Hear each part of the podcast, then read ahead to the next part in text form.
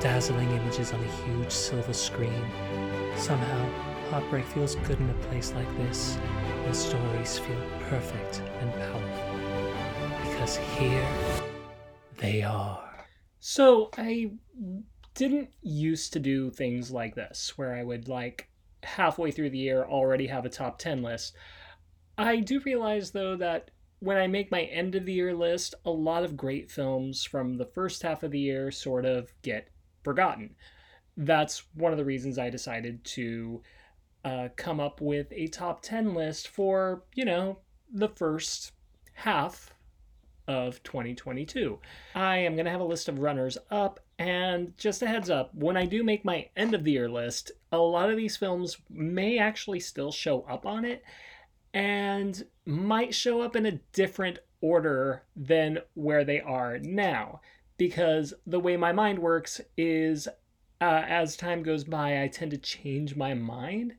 Uh, yeah, that's just sort of how I do things. If you ask me to look back at my top 25 list from last year, now there would probably be changes. So, just a heads up on that. Uh, if you're going to be looking for consistency at the end of the year, you're going to be kind of disappointed.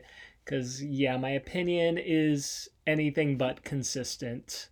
So, I am only doing 10 films for this particular episode, and because of that, I feel like I really should include some uh, runners up. Um, yeah, because so far 2022 has been an astounding year for films. We have two films two films that were like word of mouth hits that like audiences love um, one of which I did an episode on uh, earlier this year. Um, it's just been a year of filmmakers taking big swings and landing, and I, I'm just I thought last year was a banger year for movies. This year has pretty much like kept that going. So, anyway, here are the runners up for my top 10 of the first half of 2022. Just a reminder, they may actually move up when I make my end of the year list. Yeah, it's I, I'm weird like that. Anyway, uh, let's see. Runners up include Men by Alex Garland, Good Luck to You, Leo Grande by Sophie Hyde, Lightyear, Pixar's Lightyear, uh, Disney's Chip 'n Dale Rescue Rangers, The Outfit by Graham Moore, uh, who uh, previously directed um, The Imitation Game, The Bob's Burgers movie, uh, Jurassic World Dominion, yes, really, I very much enjoyed that one. X, Strawberry Mansion, and The Lost City. You know what? You know, just for giggles, I'm going to throw in The Unbearable Weight of Massive Talent, I Want You Back, George Carlin's American Dream, Hustle, Ambulance, Jackass Forever, Kimi, The Velvet Queen. You get the picture. It's a lot of really good movies uh, this year uh, Lucy and Desi, Lucy and Desi, the documentary. Uh, yeah, no, no, no. This has been just, just such a good year, and like, not including all of these films in the top ten is just kind of devastating for me because I I loved all of these. So that brings me to number ten. Last week we actually discussed it on our main episode. It is Andrew Ahn's Fire Island a modern retelling of Jane Austen told through the perspective of the gay community, uh, particularly the uh, AAPI gay community. It is a very funny, very well written film. Uh, if you listened to last week's episode, you know that uh, both my guests and I very much enjoyed this. Uh, yeah, check it out. It's currently playing on Hulu for anyone who is interested. Um, highly recommend this one. Number nine is Sam Raimi's Doctor Strange in the Multiverse of Madness. Of course, I'm going to include an MCU film in here, but honestly, I feel like this one is upper tier. I enjoy the fact that Sam Raimi introduced like a different genre to the canon. Like this is a horror film. Like this is just a straight up horror film and it it's just it's so exciting to watch.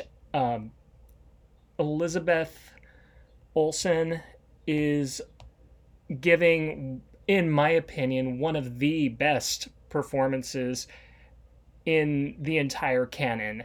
Uh, like she's a terrifying villain, but at the same time you feel for her.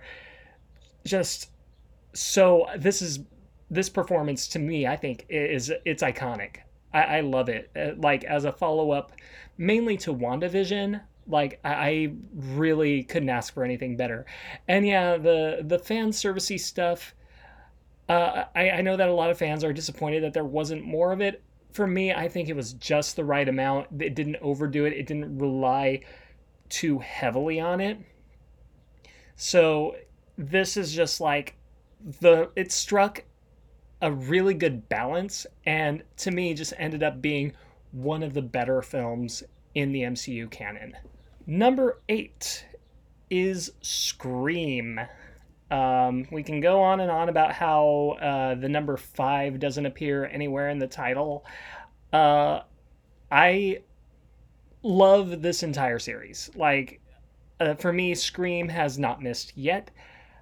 Um, a very, it ups the ante on the meta commentary. Uh, the characters are just so much fun to watch. It's a legacy sequel that parodies legacy sequels. I love the digs at uh, sort of the uh, loud and toxic fandoms for uh, certain film series, uh, up to and including the uh, the jabs at Rian Johnson, who, uh, by the way, has apparently been a very good sport about this.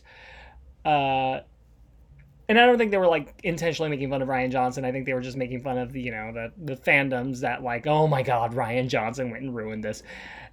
It's a lot of fun. Um, very respectful to the original film, uh, while offering a fresh and new and exciting slasher on its own.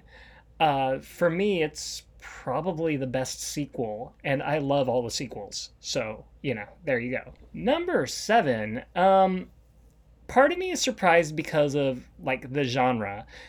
I've spoken out against um, making biopics on rock stars because all of those movies are the same. Uh, in fact, like once again, I think Walk Hard, the Dewey Cox story was the final word on this, and part of me still stands by that. And then sometimes, you know, a filmmaker will make something like, say, a couple years ago with Rocketman, which was it, that was a good one. And this year we have Elvis. Uh, Baz Luhrmann, of course, if anyone's going to breathe like new life into a stale genre, it's going to be Baz Luhrmann. It is like a very energetic movie all the way through. The editing just keeps the pace moving. Uh, of course, Austin Butler is like just perfect as Elvis.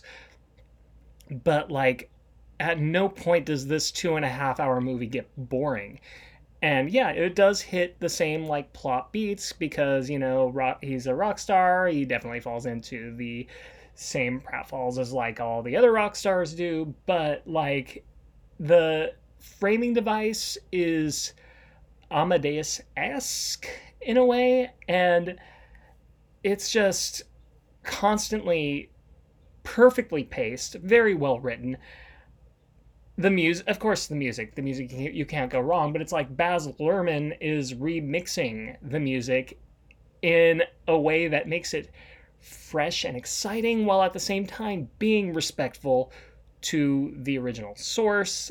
And yeah, no, I just watched this one last night, and I just had this big stupid smile on my face the entire time.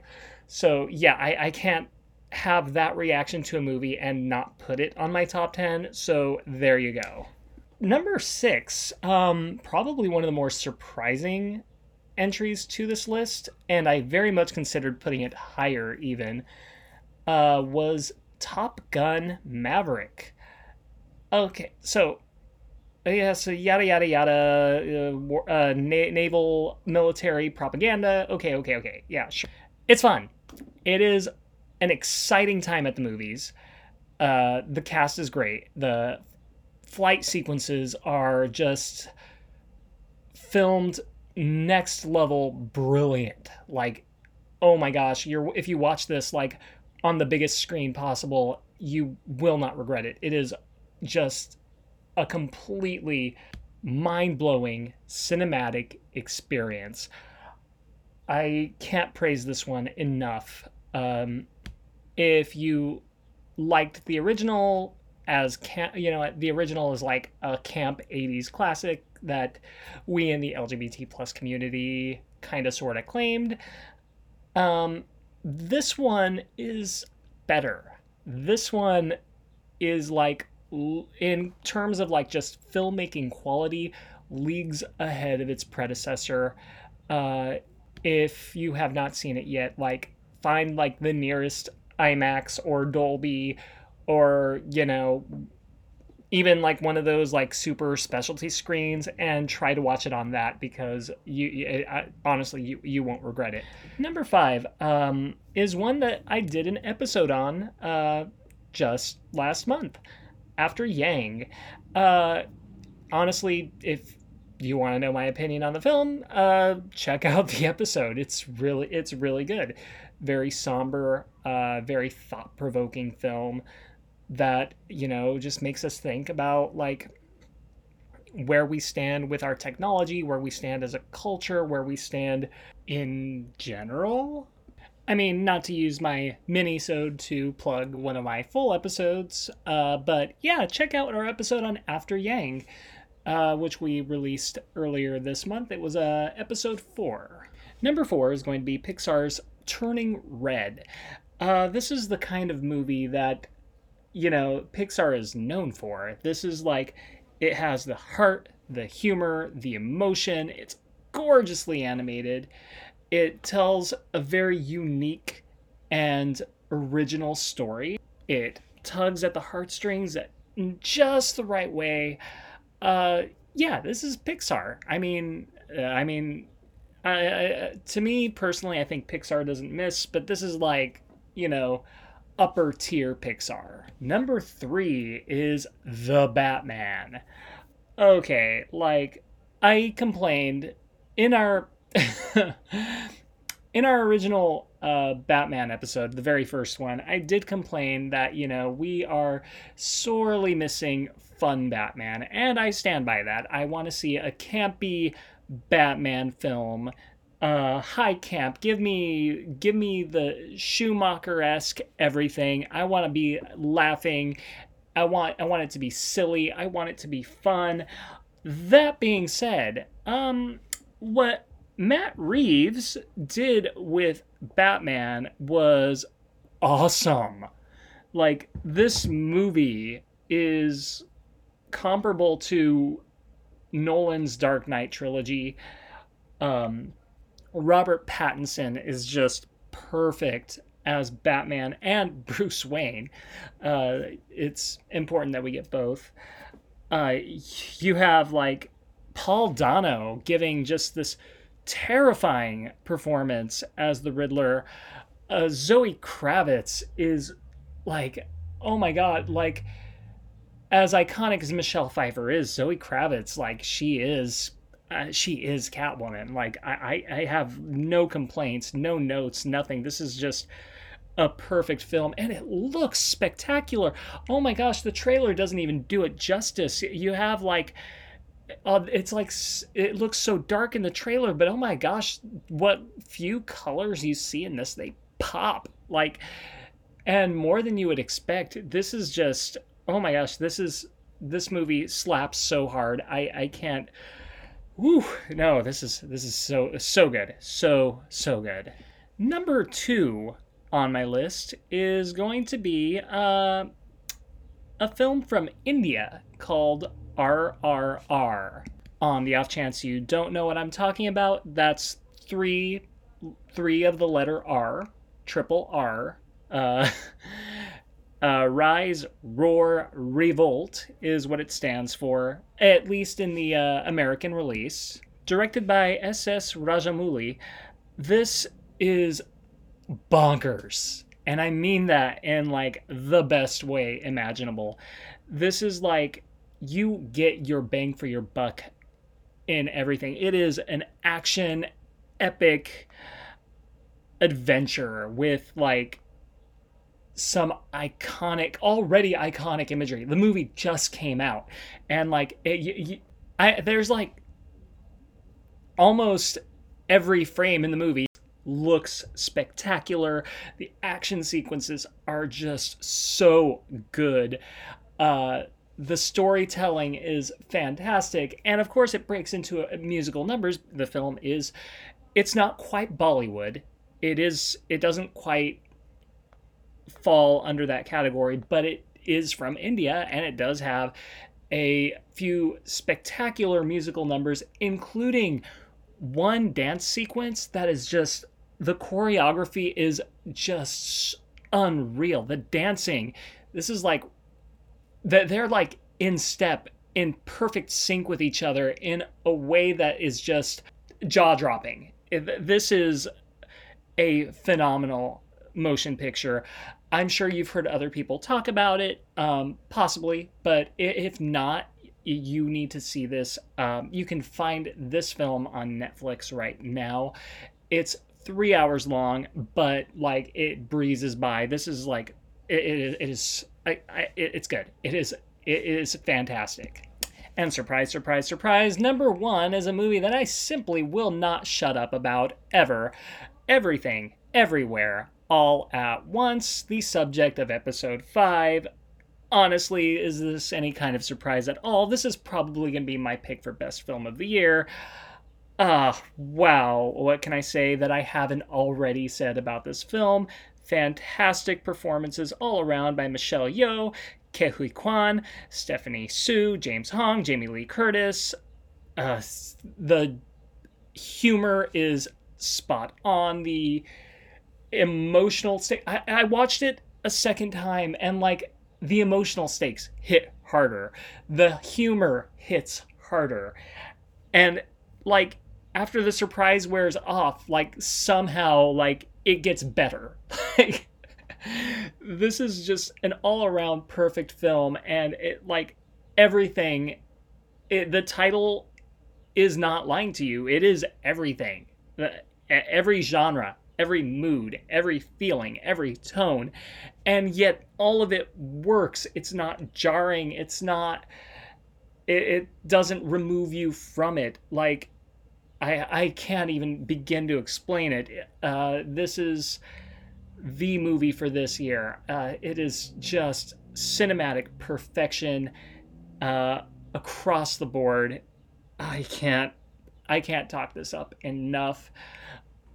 Yeah, just yeah. Um, I know A24 is putting on its screening room right now, so you could actually watch this from the comfort of your own home it's totally worth it. You need to see this. This is th- this is what cinema is all about. I, I love it. I, I just love it. So I already covered um, in the first half most of the stuff that I watched this month. Uh, so some of the stuff that I watched that wasn't released this year uh, that I thought was noteworthy, I'm just gonna like list them off and offer them as recommendations. Again, this is stuff that I've seen for the first time. Uh, before you ask, yes, really. so here we go. Martin Scorsese's Alice Doesn't Live Here Anymore. Um, there's also the 1956 sci fi film uh, called Forbidden Planet. Um, it's simply like, you know, 50s sci fi camp at its finest. Uh, I have finally seen every single version of A Star is Born, now having watched the 1954 Judy Garland one, which uh, now that's like I'm caught between that and Lady Gaga as to which one is my favorite, but like both are just just perfect. Uh, let me see. A few of those showed up on my list. Um, Latter Days, which I watched for uh, my previous episode, was very good. Uh, very low budget, but you know, uh, a nice piece of uh, LGBT plus cinema. Uh, yeah, that's oh, and uh, there's a silent film called The Dumb Girl of Portici, uh, 1916 film, one of the first to be major motion pictures to be directed by a woman. It's very good. Uh, also, uh, Never Let Me Go, uh, which I watched uh, in preparation for episode four. So yeah, that was that was it, and that's another month in the books. Uh, summer goes on with the uh, upcoming releases for the month of July can also kind of keep this one a little bit brief, so I'm just going to go over like the bullet points of what I'm most excited about for the month of July, starting, of course, unsurprisingly, with Thor: Love and Thunder. Uh, Taika Waititi entry, of course, so I'm excited about that because I love that guy's work. I mean, do I really have to say anything else as to why I'm excited about this? It's MCU, and like I have said on multiple occasions, I'm I'm here for everything they do. So, yeah.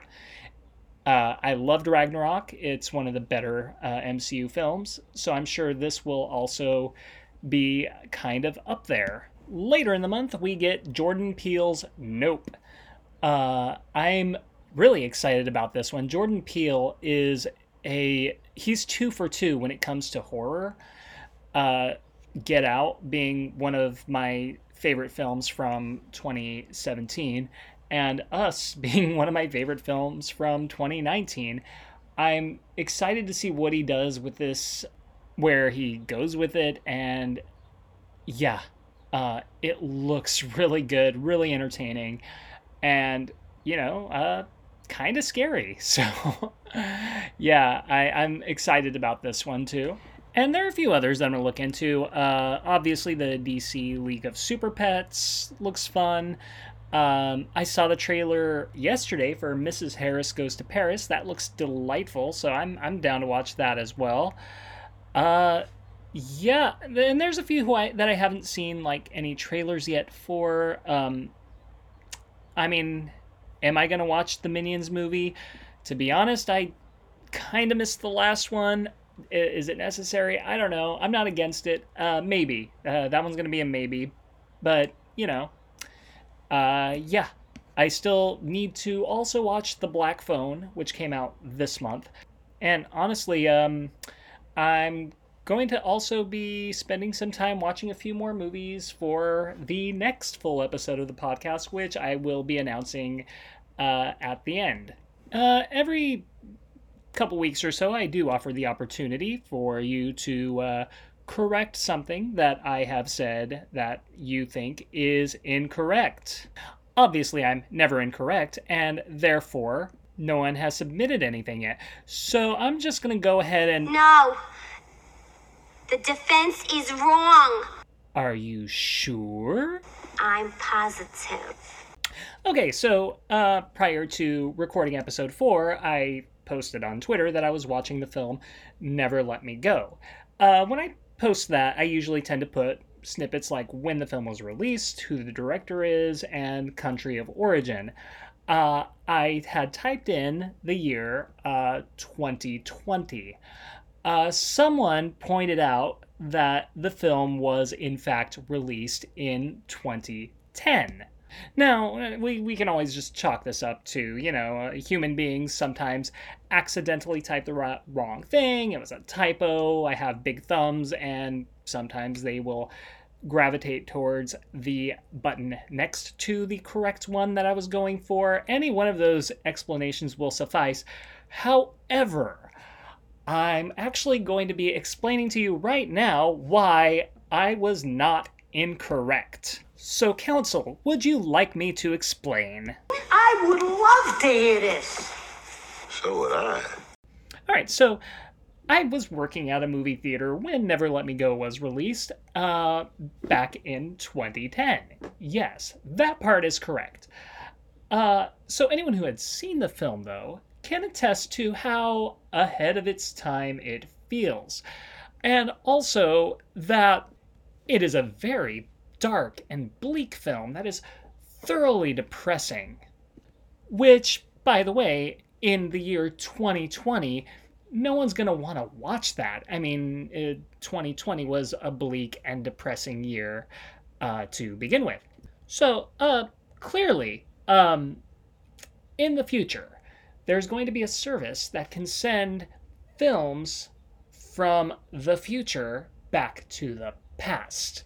See, so that'll explain why you get films that are like super ahead of their time, like 2001 A Space Odyssey, which, by the way, was originally titled 3027 A Space Odyssey. But you know, I mean, we weren't going to be looking ahead, so it was mailed back as 2001 A Space Odyssey all the way back in 1968. Obviously, we didn't have the technology for that back then. And then they had to get through all the legal trouble because HAL Systems were suing the filmmakers for making their their equipment look like it malfunctions all the time and you know uh, does all that stuff. So yeah that's one example. Never let me go is another one. Yeah it was made in 2020 but you know 2020 audiences were not going to be receptive to that. 2010 audiences however were. So never let me go was made in 2020 but thanks to the magic of time travel was released in theaters in 2010 that's my story, and I am sticking with it. And if this were a visual medium, you could see me sticking my tongue out at you. If you think you caught a uh, an error that I may or may not have said, uh, feel free to hit me up on any of the socials. Uh, however, I am never wrong, and I am ready to defend my position, regardless of how ridiculous it sounds and join us for the next full episode, which will be coming out sometime next week ish. I still have to watch a couple of the movies we will be discussing, but we are going to be looking at the first three Pokemon films as well as Detective Pikachu. Very excited to be revisiting these titles, which were kind of a major part of my childhood slash teen years. Uh, so prepare for trouble and make it double. Join us next week, and I hope you are not just entertained, but somehow reborn together.